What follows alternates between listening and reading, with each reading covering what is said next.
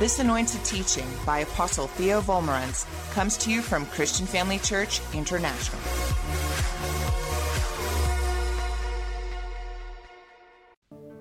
Hi, family. We have got a great testimony for us to hear today. A man by the name of Howard Pittman died and went to heaven. He was dead for 15 minutes. And in that time, he saw Christians going into heaven. He spoke to Jesus, and the Lord gave him a message for Christians specifically and sent him back to earth to deliver that to us. So today we're going to hear this message. It's going to be challenging. And after the message is done, I'll come back and we will evaluate what we've heard together. All right? God bless you. Enjoy the video. So, I just want to give a little context for the video you're about to see with Howard Pittman. Um, I actually flew out to meet with him in June of 2015. On August 3rd, 1979, he had a physical attack in his body where a major artery erupted, erupted, and they basically judged him to be clinically dead. It was the encounter that he had after that when his spirit left his body. I first saw Howard Pittman on the 700 Club in 1980. I actually reached out to CBN to see if they could find that old footage. They were unable to, but it was riveting. There's something about when someone has had a near death experience that's very genuine that grabs you. So this this is uh, this has some intense subject matter. It's very disturbing. There's nothing I've found that Howard Pittman has said that is not biblical, but it certainly flies in the face of religious tradition. He was a bivocational pastor, he was a law enforcement officer, he was a good man and a moral man, and has children of his own biologically. He's gone to be with the Lord now in 2019 but they adopted, I believe, 32 foster children through their care. Good people, and yet when he left his body and the Lord began to encounter him, he said his life was an abomination because he served him in a Pharisaical fashion of dead works. So there's so much more that I could say, but I wanted you to understand the context it is one of the most riveting things. I could say a lot more, but I want to have you be able to get right into the video, and I trust that it'll be a blessing to you. Okay, Brother Howard, I thought if we could just start from the beginning. And uh, you had an encounter where something physically happened. Could you share that story with us? Yeah, this was uh, August on August third, nineteen seventy nine. I was involved at that time in a political campaign. I was running for sheriff, criminal sheriff, office of criminal sheriff. And um, there was about seven of us in the race. the primary election was going to be held on August 7th, 1979. And on the first day of August, we took a little unofficial poll. According to that poll, I was one of the leading candidates that was going to be involved in that. And uh, uh, there was one particular bank in the community that uh, was very important in politics. And I had a niece that worked in that bank, and she made an appointment for me with the president and some of the members of the board of directors, trying to solicit their support for my campaign. And I went down that morning. I got up. I wasn't sick, wasn't different from any other morning. I was slightly nauseated because of sinus problems. I'd had sinus problems for years, and this is sinus country. Here, it's what they call the pine belt. And uh, the doctor said there's no allergy like pine allergy, you know. So, anyway, uh, I skipped breakfast and went to town to, and, uh, to keep my appointment. And when I arrived at the bank, my niece, who worked in the bank, looked out through the plate glass window. She saw me coming I got out of my car and went across the street. And she got up from her desk and came to the door to greet me. With one hand, she opened the door, and others reached out to greet me. As I stepped in the door, I dropped to my knees. And she grabbed me. What's the matter? I said, I don't know. All of a sudden, I just lost my strength. Something's wrong with me. I canceled my appointment. I'm going back home. I turned around, went back to my car, and sat down. That's when the pain hit me. like a mule, it kicked me in the midsection and consumed my entire body. So all I could think of was go home, go home. I was within a mile of the hospital, but I didn't go to the hospital. Instead, I started up my car and I started home. About halfway, uh, I live 11 miles from the bank then.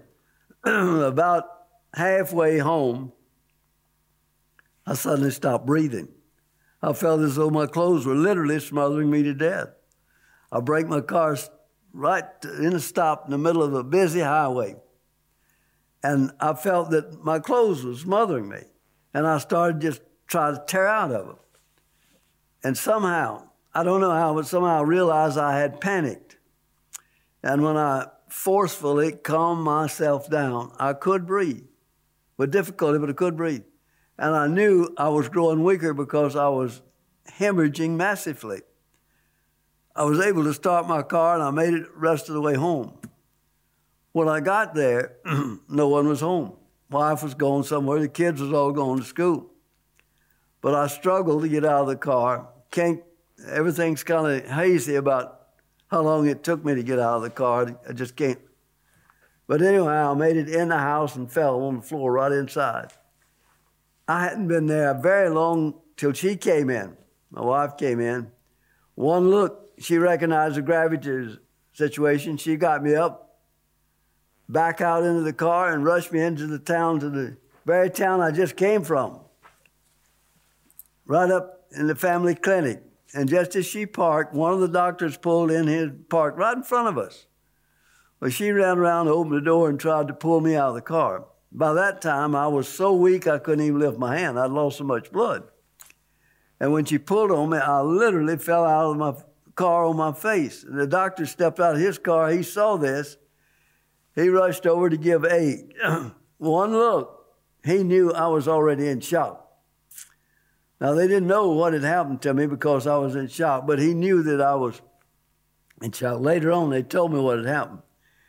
There is a main artery that runs across the back of the stomach. An ulcer had formed on that artery. Well, they called it silent because it gave me no symptoms. And it had slowly eaten away the wall of that artery until it ballooned out. They call that aneurysm. It just kept on ballooning out till it reached a place that the wall was so thin. The day I stepped in, in the hospital, I mean, in the bank door, the, it had reached a place the wall was so thin it couldn't withstand the pressure of the heartbeat. It just popped like you popped a balloon. And that was the massive hemorrhage. Well, they rushed, they called an ambulance.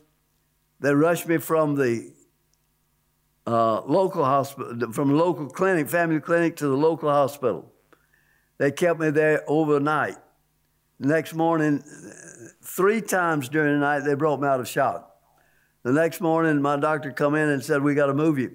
We got to have more equipment. We got to have more skilled technicians. We got to have them in a hurry. So we're going to send you to the uh, Regional Medical Center at McComb, Mississippi." They put me in an ambulance, hooked me up to all that machinery, assigned my wife, allowed my wife to go with us, assigned a paramedic to attend to me, and we took off post haste. 19 miles before we reached that hospital, I lost consciousness. I passed into a world of darkness. I mean, it was so dark that there's no words in the human language to describe crossing the veil. but I passed out in this darkness. I felt, I really felt abandoned, all alone. First time I'd ever experienced that kind of darkness. There was no light. And then all of a sudden, I saw something that come right out of the top of that darkness. And it was like a, a, a tape that was just twirling around like this as it come down. You, you ever seen those Confederate, Confederate, Confederate parades in New York where they throw that confetti out the window? and just twirls down. That's what the thing looked like, a single one. And it came, and I watched it. It came all the way down right in front of me. I can't tell you how I saw it because I saw it with no light. No light at all. It's total darkness. But I saw this thing. Just like this tape, it comes right in front of my eyes and turns just like that three times. And every time it turned, I'm reading it. It's a verse of scripture, Hebrew chapter 9, verse 27.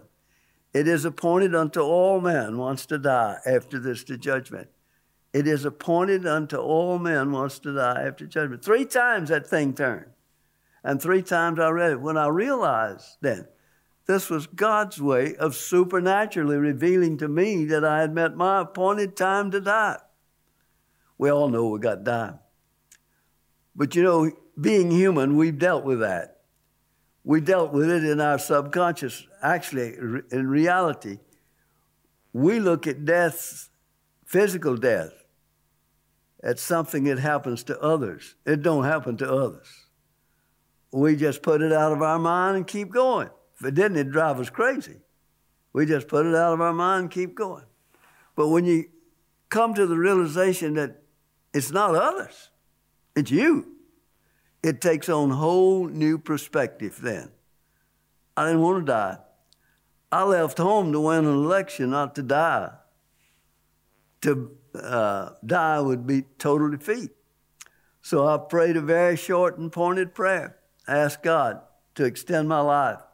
I was familiar with the fact that He had a precedent in His Word for extending life. Of course, He extended Hezekiah's life for 15 years. And I knew that. So I asked him to extend my physical life. And then that's when I had the first ever supernatural encounter. Out of that vast darkness come the most beautiful voice I've ever heard in my life. There's no music created that would, would any way mimic the beauty of that sounding of that voice. As the voice spoke to me, the voice said to me, Stop. No more pain. Peace, rest, security, all that you've ever wanted, just don't breathe. I'm breathing by willpower at that point. Every breath has took all the strength I could get in, and when I got in the area, it took all the strength I had to get it out. I'm breathing by willpower. And he's telling me, stop, don't breathe. And my spirit was saying to me, listen, God speaking, God speaking said, don't breathe. And then I got, to, I got to try to shut it down, what I'm doing. And then the realization hit me as though I screamed as loud as I could in my spirit. No, what am I doing? I just asked God to extend my life. Don't breathe, I'm going to die. You are not God. With that exclamation, Satan fled from me. So, this voice, you had just asked the Lord to spare your life, and a beautiful voice said, Just let go. Yeah, but look what he said. Listen, you see, just what he said tells what I'd been taught on my security. Security. That's what Baptists teach. Once you save, you save forever, no matter what. That's what they teach. Security. And he used that on me right away. The first thing he used, security peace, rest, all you've ever wanted, just stop breathing. There in the valley of death at the door, he lied to me. He told me he was God. He couldn't kill me. He had to get me to kill myself. You better know the Spirit that speaks to you. We're all going to come to that same place. I call it the veil. The veil is, is not in this world and it's not in the other world. It's the door between the two. We all got to go that way. Christians refer to it as crossing Jordan. It's when we pass from this life to the life to come. Once you cross that veil, flesh and blood can't cross it. It can't cross it. So that's when the angels took my spirit out of my body. And we went from darkness to light, just like that out of darkness into light. I'd crossed the veil.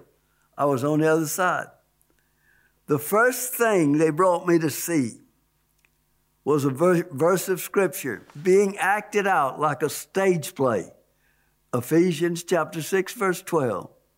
For we wrestle not against flesh and blood, against principalities, word plural, powers, word plural, rulers of the darkness of the world, the menagerie of our enemy. There was this, looked like a long table with all these beings sitting around. The devil himself is sits it in.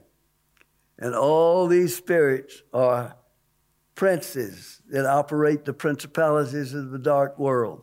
That's where the warfare plans for spiritual war is actually designed and planned. Satan does nothing without plan. He plans everything. Everything is planned. It's right down to the. Uh, so let me show you how it works. Every one of those people, uh, not people, spirits sitting at that table, had a principality. He has divided the world into principalities, territories. Over these territories, he puts a prince. Each prince is given as many demon spirits as he needs to carry out his plan for that principality. You take some continents might be one principality because they might no threat to the kingdom of darkness. Where there's no threat, no major threat to the kingdom of darkness, one prince could handle a whole continent let's say. But America is many principalities. There's many threats. Even down to an individual could be a principality, depending on what the threat is. But this is how that thing works. As I watched it, they let me see part of a plan that really shook me up because I knew about the plan. I call it a skeleton. It was just an outline and it was the same identical outline that John was able to see, and he wrote about it in Revelation uh, chapter 13, beginning at verse 7 through 9. And this really shook me up. Revelation, let me get to it.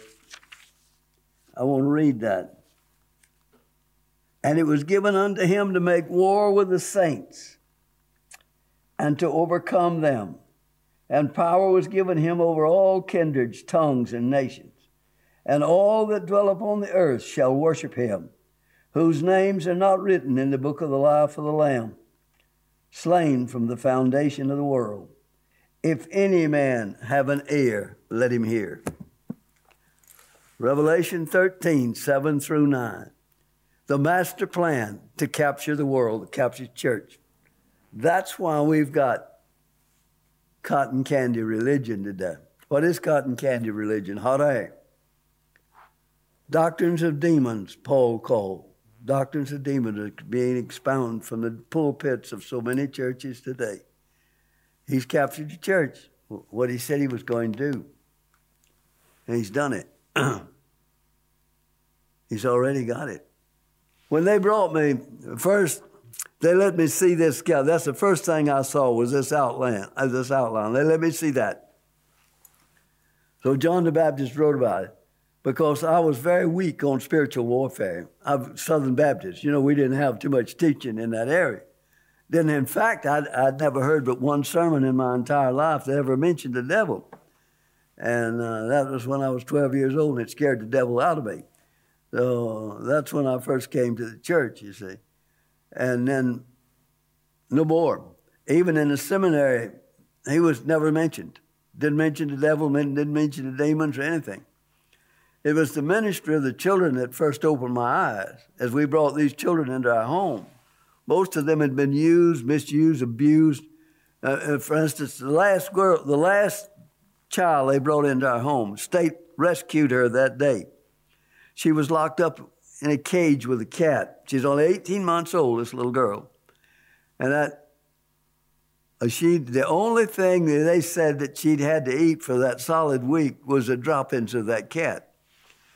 And that demon possessed individual that had that little girl got his jollies off by putting his lighted cigarettes out on the bottom of her feet, you ought to have seen her feet.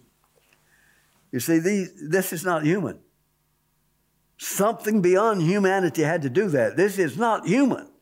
And, and uh, it was those children, how they had been abused, misused, neglected, and all of them was crying for help. And uh, they came to my house expecting me to help them, and I was the least prepared person in the world. I had no training in spiritual war at all. I didn't even know. But as I looked at them, I knew that there was a force out there far greater than I knew about. And that's the first thing God took me to see. He educated me quickly. He showed me how this is done by design, how spiritual war is done, and how they operate on two emotions in that world hate and fear. They hate all humans and they fear their boss. There's no love in that at all. And that's why he has enforcer enforcing the, the rules of the satanic world. It is a world without love. There's no love at all there. It is operated by fear and hate. They hate all humans and they fear their boss. They fear him. Now, uh, people don't pay any attention to this. But Satan, show you how devious he is, took one third of the angels of heaven with him in his rebellion. What did that tell you? When you think about this, there's no dummies in the angel corps. And yet he deceived one third of the angels. How did he do it? This tells about his ability. 2 Corinthians chapter 4, verse 4 says he's the God of this world. That word God is not a name, it's title. It's translated, translated from the Greek word theos, from which we get our word theology. The definition of English, English in English is divine ruling magistrate high potentate. Think about that. That's his title. Divine means set apart, put above. Ruling magistrate. Who is a ruling magistrate? One that has authority by law to control the conduct of those under his jurisdiction. That's why Satan says 2 Timothy chapter 2 verse 25 verse 26 he can take any lost person at will. He's a divine ruling magistrate. Not long ago, I had a lawyer call me from New York. He says, I have a, a man up here charged with murder. He's got a copy of your book, Demon's Eyewitness Account. It says in there, the devil can make people do what he wants. He wants you to come up here and testify that the devil made him do it. I said, Well, I if you send me a subpoena, I'll come up here and testify what the Bible says. Just what I wrote, what it says. He says, okay. Two weeks later, he called me back. He says, I said, he said, I'll get the subpoena. Two weeks later, he called me and said, the judge, get out of here, man. I ain't opening that can of worms in this court. So, but uh, he let me see the God of this world at work and he is a God. All them people out there serving him and they don't know it. They don't know it. The strongest one are his princes. They're at the top. They're, they're from the giant warring order of demons. They, they, they were actually, actually um, uh, angels who, who fell with him. And uh, angels are, you know, they got some angels that look like animals, some that looks like birds. They're all described in the Bible. And uh, they got the, the guardian angel looks just like a human being. And this is why Revelation says, I mean, um, Hebrews says, when you deal with when you deal with strangers, be careful. Many times you deal with angels unaware. Now, Brother Howard, you you good works. You took in abused children. Uh, you were a police officer. You served but something happened where he said your works weren't acceptable to him. Yes. He says, um, well, when, when, when, when I stood before him to plead my case, see, the angels brought me there to plead my case. Because I, all the time I kept asking him, is he going to let me live? I knew that my spirit had been crossed, had crossed the veil. Flesh and blood can't go there. And I knew the only way I could come back, God would have to permit it. And I kept asking the angels every time. I, I still, no matter what I saw, I still was in love with this old piece of clay. And so they brought me there and let me plead. Brought me to the gate. They wouldn't let me, I didn't go in. I came to the gates of the third heaven and, and they, they told me, I watched 50 saints being permitted to enter the gates of heaven. But they didn't let me go in. They said, they, they, they stopped me, the angel stopped me there and says, Well, I got to the gate. And he says, If you go in, you can't come out. You got to stay till he brings you back. I said, If I can't come out, then that means my physical life is over. And you told me I could ask him. Angel said, You can ask him, but you stand outside this gate and ask him. And so I did. I came and I, I, I, I was allowed to plead my case. So and I was, uh, my, I was, I was pleading to a God I couldn't see, but I knew it was total silence while I pled my case. I was telling him I reminded him of all my good works. I told him about all the things that I'd done, all the things that, that's what I was basing on, on my, my good work.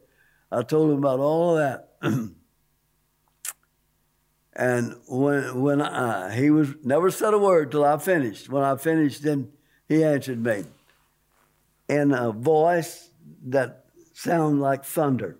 Wasn't anything like the voice that Satan had used on him.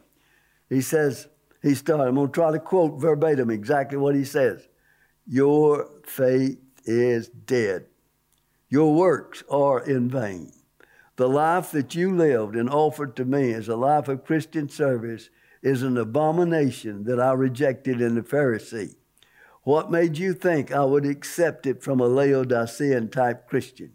In fact, untold millions are living the same kind of life that you live, and they stand in danger of my everlasting wrath. Unquote, the living God. I couldn't believe he was talking to me. I'm a preacher, I'm a teacher. I just told him about all my good works, what I'd done, you know. And, and I said, No, Lord, don't you wait, you don't understand.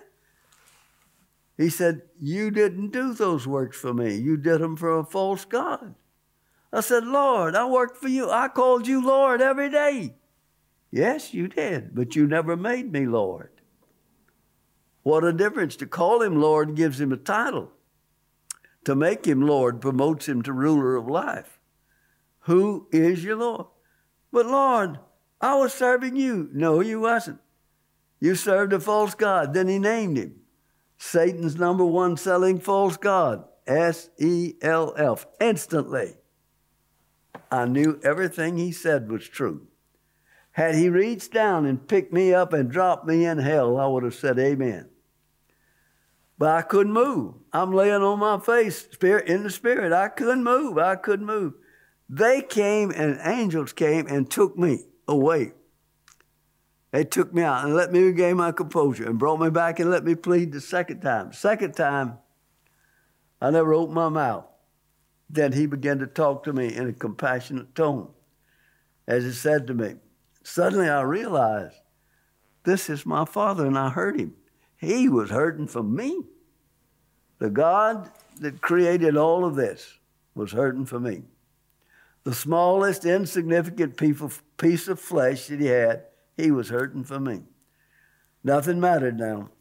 I didn't ask him for my life. I didn't ask him for anything else. But when this life meant nothing, he gave it back. Sent me back to do what I'd done. Pay, give me a five point message for the church and give me placed two restrictions on me. Restriction one was that I was not to ask anybody to hear this because he was sending me to his church. I didn't know what, it, what was his church, but he knew which one was his church. He was sending me to his church. All I had to do was go wherever I'm asked. When I get an invitation, put it down. Get to it when I can. And if I'm not supposed to go there, he'd close the door. But if he opened the door, no man would close it. And that's the way it's been ever since the five point message he gave me. The point one this is number one point this is the Laodicean church age in which we live today. This is the Laodicean church age where the overwhelming majority of so called Christians are just that so called. They're mouth professors and not heart possessors. And unless they wake up, he's going to spew them out of his mouth. He promised to do that, you see.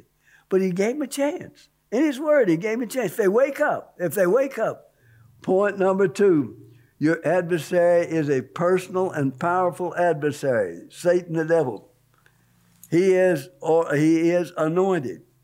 Point number 3. If you ever ever expect to have any of God's power manifest in your life, you're going to have to live the life. Not talk it, you got to walk it. And point number 4 as it was in the days of Noah, so shall it be in the days of the coming of the Son of Man. What he's saying there, keep your eye on the eastern sky because your redemption draweth nigh, because we have reached the days of Noah once again. And we look in history and in the Bible to see how it was in the days of Noah. And we see that mankind had but two priorities wealth and pleasure, wealth and pleasure, wealth and pleasure. Everything else is secondary. That's where it was in the days of Noah. And he said it was going to be that day that way again. And we have reached that state. Point number five. Now, this is one that really, the main one, one that he sent me back for. And a lot of people can't comprehend this. What he said was, let me go back to Matthew. Matthew, in writing, was quoting John the Baptist when he said this in chapter number chapter 3 verse 11 and 12 he said i indeed baptize you with water unto repentance but he that cometh after me is mightier than I, whose shoes I am not worthy to bear. He shall baptize you with Holy Ghost and with fire, whose fan is in his hand, and he will thoroughly purge his floor and gather his wheat into the garner, but he will burn up the chaff with unquenchable fire. The baptism of the Holy Ghost, so to speak, is going to come with fire. He's going to burn up the chaff in the, in the Christian. So a lot of people think that uh, the baptism of the Holy Spirit is evidence speaking in, uh, in tongues. Well, it, it might be, but by the same token, the real evidence is the fire burning the chaff out of the individual. And that's going to take tribulation. How would you summarize that fifth point then? The fifth point is the baptism. baptism of the Holy Spirit. True baptism of the Holy Spirit. We got some people that come to church and talk in tongues all day and go to the honky tonk first thing Monday morning. You know who they are. You know who they are. But the fire is coming. The true baptism of the Holy Spirit is going to bring fire in the, chaff of the life of the individual. That's your five points for the church. And that was the message the Lord gave to you. Right, to right. share. The five point message to the church. And the fun, fun, I didn't know where the church was because everything it calls itself is church is not a church.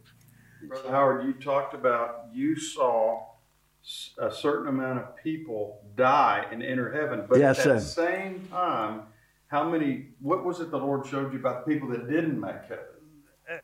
97% didn't make it. 2,000, they showed me his harvest for 15 minutes span of time. 15 minutes span of time. They occurred August 3rd, 1979, from where the paramedic judged my body to be dead until it arrived at the hospital. In that 15 minutes, 50, I, I was allowed to see 50 saints that go into heaven. That was sum total of his harvest on the planet Earth for 15 minutes span of time. In that same 15 minutes, 1,900 and, and, uh, more people died. 950 more died. Only 50 out of 2,000 made it, 2.5%. That, that dovetails with just exactly what he said in Matthew 7 For many will say to me in that day, But Lord, Lord, have we not preached in your name? Have we done many marvelous works in your name? In your name have we done all this work? And he will say, Depart from me, and I will knew you, you worker of iniquity. I never knew you. You were never saved. Not that you were saved one day and turned you back. You, I never knew you. You were never mine. Two and a half percent. Now, they let me see that because on August 3rd, 1979, that was the condition of the planet Earth. Had that been the day, the trumpet would have blown so loud it would wake the dead. He would have got 2.5% of the population of the world. 2.5%. He he toured, he allowed me to tour the second heaven, which is Satan's kingdom. He allowed me to tour the whole kingdom and see the different spirits that that that it has. And uh, that was the first thing because I was weak. I was weak in, in that training. I, uh, you know, sometimes I remember in the seminary we had professors come and tell us one time teaching how to go to heaven was like climbing the mountains. They got somebody come up that side, somebody up this side, somebody up this. But when they get there, they're all at the top. Well, that right now that's a doctrine that's very popular in the Christian church. You be, you know, you're a good old boy. You're going to make it, and all that stuff. God loves you. Don't worry about it. Hey, we got the devil under his feet, and he's laughing all the way to the bank. That was Howard Pittman's experience. Let's discuss this video now. His testimony. There's three different categories of people we want to talk about. One, the person who dies without Christ. Two, the foolish virgin, and three, the on fire wise virgin. Those are the three categories. Now, at the time that he passed, it sounds like he was a foolish virgin because the Lord said to him, He is like a Pharisee in his conduct and his works, which sounds like he's trying to earn his salvation by his good works. Well, we should understand there's only one way we get to heaven. That's by faith in the work that Jesus died on the cross for us. And our testimony should be Father God, I believe that Jesus paid the price for my sin. I've accepted him as my Lord and Savior. And I believe I am forgiven because my faith is in Jesus for my cleansing and my salvation, not my good works. Our good works will earn us rewards in heaven, but our faith with salvation cannot be depending on our good works. They don't bring us salvation. If our good works could get us salvation, then Jesus would not have needed to die. If good works could earn salvation, then the Pharisees and the Sadducees and the Old Testament saints would go to heaven for good works only. And that didn't happen. All right. So we understand a person who's not saved, clearly, obviously, goes straight to the fires of hell when he dies. But the Christian who is cold and lukewarm, a foolish virgin, what happens to them? Well, Matthew 25, Jesus spoke about the foolish virgin and said that they missed the rapture. He said, I never knew you. And Jesus said in Matthew chapter 6 to those who say that they did these works in his name, I never knew you, depart from me. It's the same message he gave to those foolish virgins who knocked on the door after he had come and gone. And then when we read Revelation chapter 3, we read about the Laodicean church, which the Lord mentioned to Howard Pittman.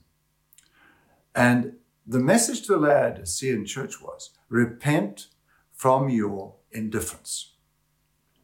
The word indifference means don't care attitude. You see, Jesus said, if you love me, you'll keep my commandments, or you'll do what I ask you to do. So, what did he ask us to do? Well, number one, he asked us, not asked, he commanded us to go make disciples. That means we need to preach the gospel, testify to people about the Lord. Wherever we go, look for opportunities to talk about Jesus and then lead them to Christ. If we don't know how to, find out how to do it, learn how to do it. And if you still can't do it, bring them to church, bring them to church anyway. If you lead them to Jesus or you don't, invite them to church because they'll get saved in church and then invite them to go on growth track and then on Christian growth seminar and stay with that person, encourage that person, fellowship with them, stay in contact with them, train them to become strong and mature Christians. That's how we disciple people. That's the command of the Lord. If you love me, you'll keep my commandments. Number one. Then number two, go to church. It's a command of God in Hebrews 10 that we go to church, especially now that we see the day of his return approaching. All right? Go to church. Now, Jesus said, If you love me, you'll keep my commandments. So we'd have no reason not to bring folks to church. He also told, uh, the Bible also commands us to tithe. That means 10% of all we receive belongs to the Lord. And give offerings. That means over and above the 10%, we are to support the gospel with our finances. We ought to read our Bible. We ought to spend time in prayer every day. We ought to come to prayer meetings. These are things that we should do because that's what an on fire, wise virgin does. Every on fire, wise virgin is in church on weekends, is tithing, is witnessing, is praying, is reading their Bible, is loving Jesus. An unwise, wise virgin is somebody who's not indifferent to the commands and requirements of Jesus. Indifference means I go about my day and I don't care what God's requirements are. I know I've got to go to work and I've got to do this, I've got to do that, I've got to do the other thing, I've got to do the other. We don't even stop to ask Jesus what he wants to do today through us. Is there anybody who wants us to phone, to, to, to love on? Is there anybody who wants us to talk to about salvation? Uh, is there anything he wants us to do? We're not even asking him. We just go about our day work and business. Why? Because we're living for ourselves. He's not really Lord of our lives. To be Lord of our life means we are being led by the Spirit 24 7, always consulting our heart to see if what we're doing is permissible and if there's anything else he wants us to do. Romans 8:14 The sons of God are led by the Spirit of God. To be led by the Spirit of God means Jesus is Lord of our lives.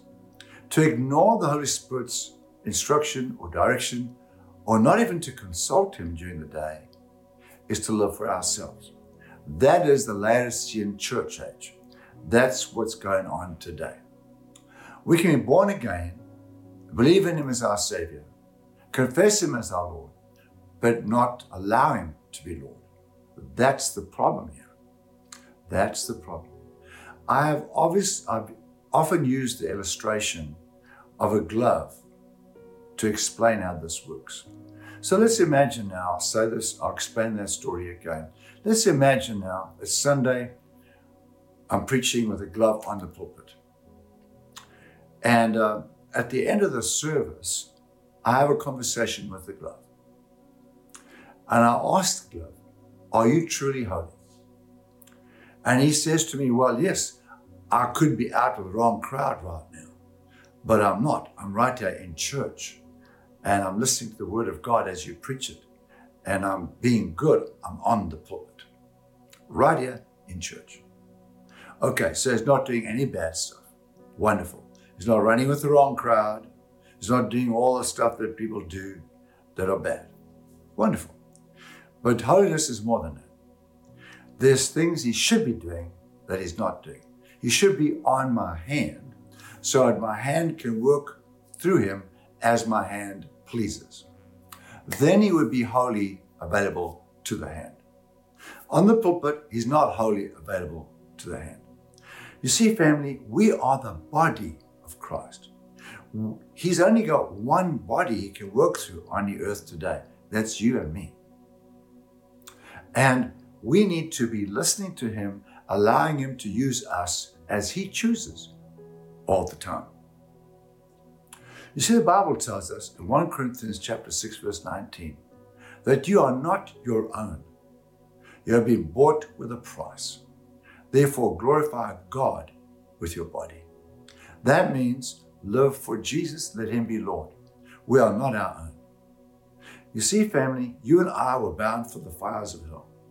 And God was crucified on a cruel cross, shed his blood. God went through the fires of hell and suffered the punishment we should suffer in order to redeem us. Now he has ownership on us. We can go to hell and live our life the way we want to do it, or we can give our life away to him and accept his salvation plan. And if we give our life to him and accept what he's done for us, then we belong to him and we should be living for him and not ourselves, according to 1 Corinthians 6:19.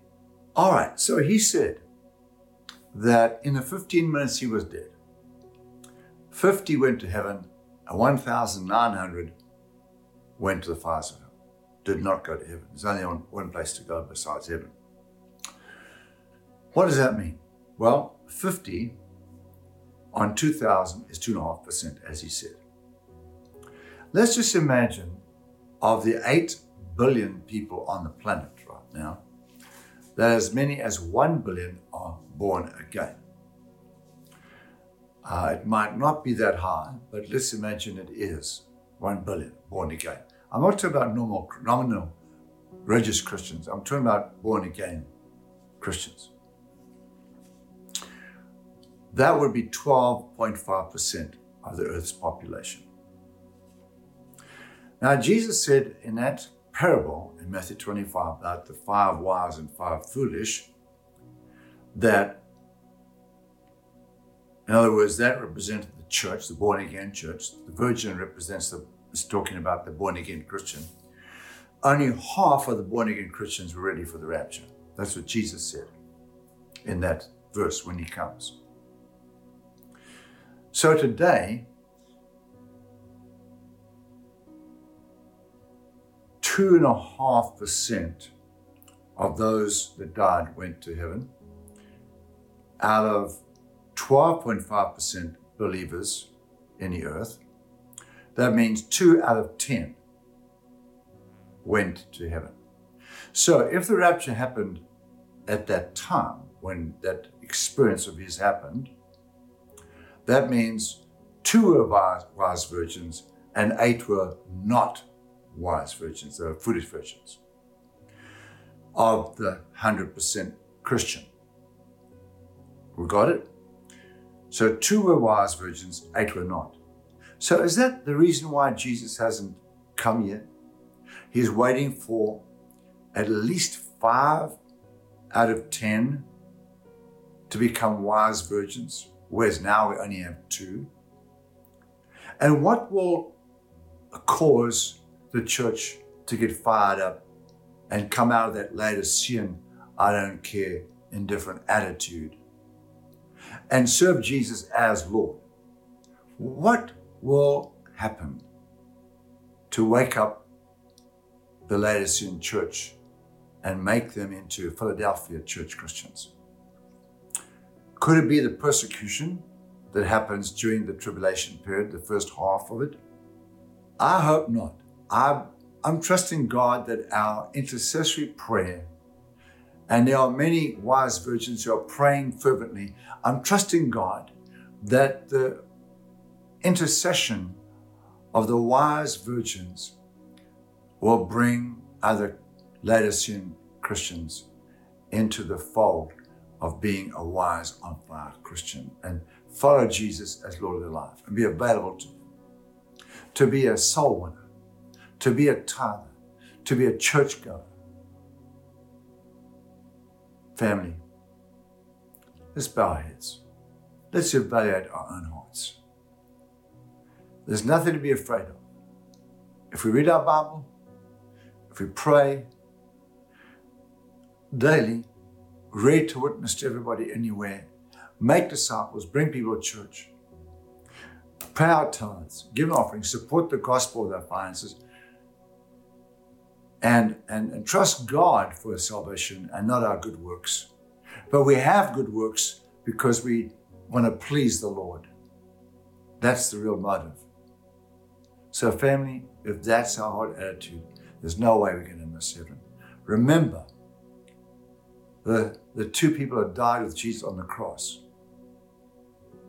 Jesus said to the one, Today, I say to you, today, you will be with me in paradise. And he went to heaven. He repented. So I believe any Christian that has a chance to repent and get right with God before he dies, God in his grace and mercy will accept him. But unfortunately, so many Laodicean Christians die suddenly. They don't get a chance to repent of their Laodicean behavior. That's why I'm saying let's walk uprightly before God and be on fire for God and stay faithful. And let's trust the Lord now by faith to keep us holy and faithful. And trust God to work through us. And let's be a glove on his hand. Let's commit to be that glove right now. Let's keep our heads bowed, our eyes closed, and kindly say this prayer with me from the heart. Dear God in heaven, thank you for sending Jesus to die on that cross for me. I know He paid an awesome price. And now I owe you one. I owe you my life. Because you did that for me. I owe you everything, my all in all. And today I surrender my spirit, my heart, and my soul to the Lordship of Jesus Christ. And by your grace and your ability, I will continually follow the guidance of the Holy Spirit and be available to do whatever He asks me to do, whenever it is.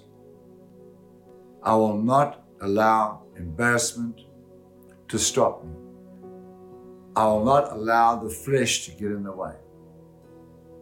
I will make sure I hear Jesus say to me, Well done, good and faithful servant. I don't want to say to Jesus, I was too shy. I hid your talent in the ground. Here I am. I'm saved. I'm your child. I give you back what you gave me. Not good enough. I want to show him fruit of my labor, my obedience to his instructions. Thank you, Jesus. I know from today, at the close of 2023, I am going to be a brand new, totally committed believer that is on fire for Jesus. Praise God. Thank you for joining us during this episode of Living Life with Dr. Theo and Bev Wolmarans. We hope that through this inspired teaching, you had an encounter with God. If you enjoy the teaching ministry of Apostle Theo and Dr. Bev Wolmarans and would like to enjoy more resources, we hope you will visit our website at www.christianfamilychurch.co.za or for our American listeners, www.christianfamilychurchsa.com.